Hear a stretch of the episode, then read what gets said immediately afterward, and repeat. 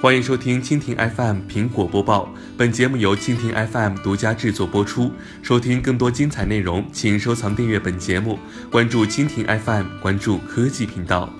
十一月二十八号消息，在本月中旬的一家名为 BKAV 的越南安全公司宣布，他们制作的面具成功骗过了 iPhone X 的面容 ID，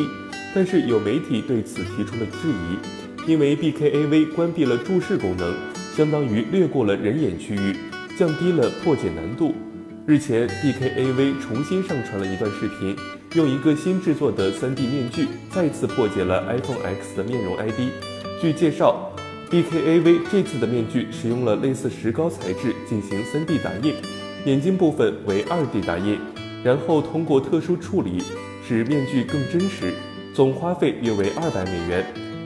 视频中，BKAV 先在 iPhone X 上重置了面容 ID，然后录入演示者的面部信息，打开注视功能。测试时，演示者先用自己的面部信息进行解锁，然后使用制作的面具进行解锁。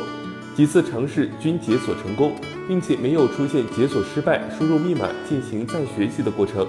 BKAV 表示，面具的制作材料和工具并不算复杂。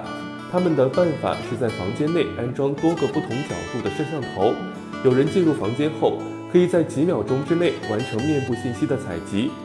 后期通过算法对采集到的面部信息进行处理，用于制作 3D 面具。不过，虽然 BKAV 成功破解了 iPhone X 的面容 ID，但他们依然认为面部识别比指纹识别更安全，